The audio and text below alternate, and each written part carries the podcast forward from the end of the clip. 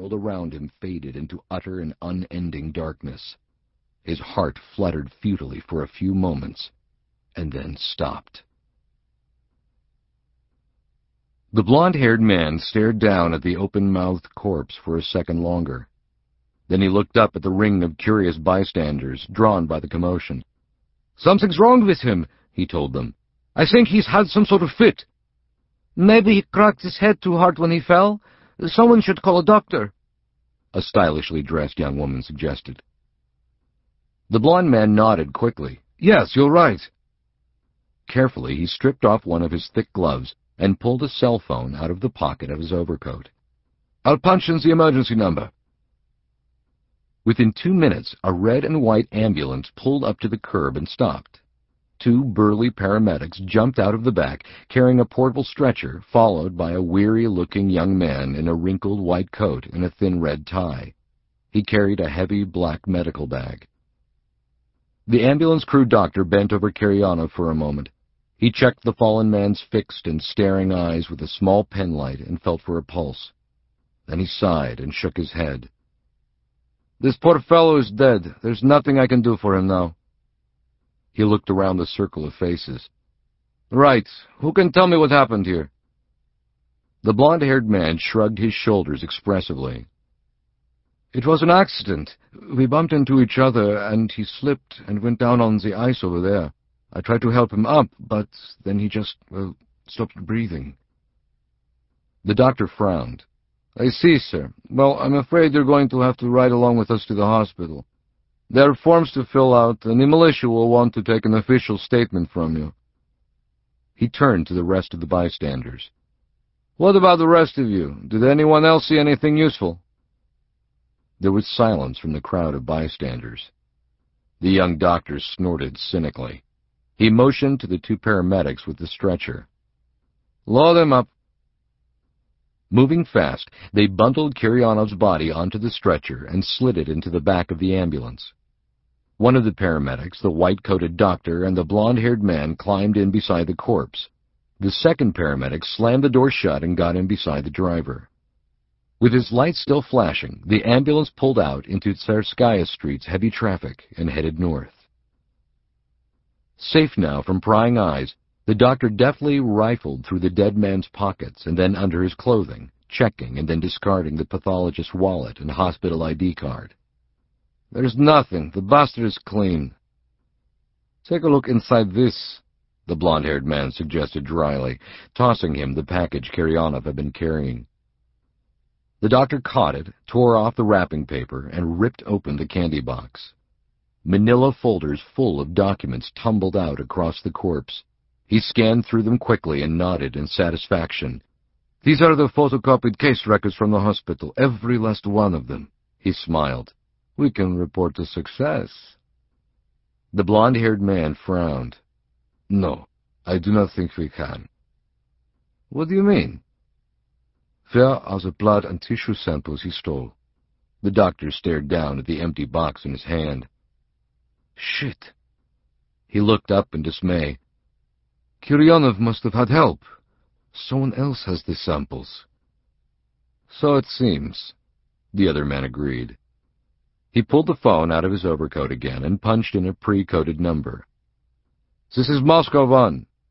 I need an immediate secure relay to Prague 1 if you have a problem. February 15th, Prague, Czech Republic. Lieutenant Colonel Jonathan Jon Smith, M.D., paused in the shadowed arch of the ancient Gothic tower at the eastern end of the Charles Bridge. Smith stood quietly for a long moment, carefully scanning the stone span before him.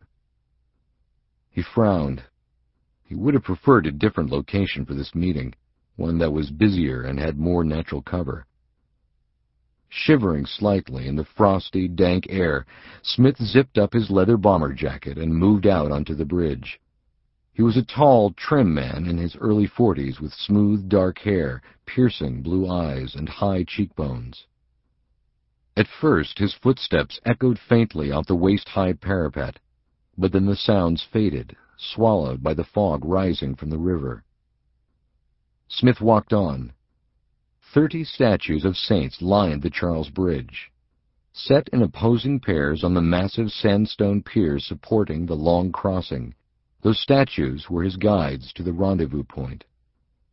The American reached the middle of the span and stopped, looking up at the calm face of St. John Nepomuk, a Catholic priest tortured to death in 1393. Part of the age-blackened bronze relief depicting the saint's martyrdom gleamed bright, polished clean by countless passers-by touching it for good luck. Smith leaned forward and rubbed his own fingers across the raised figures. I did not know that you were a superstitious man, Jonathan, a quiet, tired-sounding voice said from behind him. Smith turned around. Nothing ventured, nothing gained, Valentine. Dr. Valentin Petrenko came forward to join him, holding a black briefcase gripped tightly in one gloved hand. The Russian medical specialist was several inches shorter than Smith and more solidly built. Sad brown eyes blinked nervously behind a pair of thick glasses perched on his nose. Thank you for agreeing to meet me here, away from the conference, I mean. I realize this is not convenient for you. Don't worry about it. Believe me, this beats spending another several hours rehashing Kozlik's latest paper on typhoid and hepatitis A epidemics in lower Iam-Sodam-Lostistan. A look of amusement flickered in Petrenko's wary eyes. Dr. Kozlik is not the most scintillating speaker, he agreed, but his theories are basically sound. Smith nodded, waiting patiently for the other man to explain why he'd been so insistent on this surreptitious rendezvous. He and Petrenko were in Prague for a major international conference on emerging infectious diseases in Eastern Europe and Russia. Deadly illnesses, long thought under control in the developed world, were spreading like wildfire through parts of what had once been the Soviet Empire, breeding in public health and sanitation systems ruined by decades of neglect. Both men were deeply involved in confronting this growing health crisis. Among other things, Jon Smith was a skilled molecular biologist assigned to the U.S. Army Medical Research Institute of Infectious Diseases, called USAMRIID, at Fort Detrick, Maryland. And Petrenko was a highly regarded expert in rare illnesses attached to the staff of Moscow's Central Clinical Hospital. For several years, the two men had known each other professionally and had developed a respect for each other's abilities and discretion. So when a plainly troubled Petrenko pulled him aside earlier in the day to request a private conversation outside the confines of the conference, Smith had agreed without hesitation. I need your help, Jon, the Russian said at last. I have urgent information that must reach competent medical authorities in the West. Information about what? The outbreak of a disease in Moscow. A new disease, something I've never seen before. Something I fear. Go on. I saw the first case two months ago, Petrenko told him. A small child, a little boy who was just seven years old. He came in suffering aches and pains and a persistent high fever. In the beginning, his doctors thought it was only a common flu, but then, quite suddenly, his condition worsened. His hair began falling out. Terrible bleeding sores and painful rashes spread across most of his body.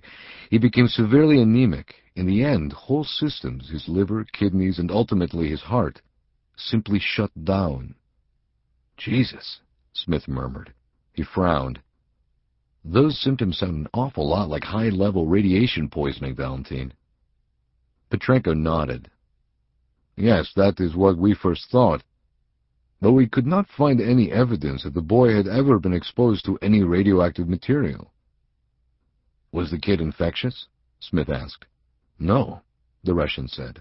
No one else around him became ill, not his parents or his friends or any of those who treated him. None of our tests turned up signs of a dangerous viral or bacterial infection, and every toxicology exam came back negative. We could not detect any traces of poisons or harmful chemicals that might have done so much damage. Smith whistled softly. Very nasty. It was terrible, Petrenko agreed. Then others began showing up at the hospital, suffering the same horrible symptoms. First, an old man, a former Communist Party apparatchik,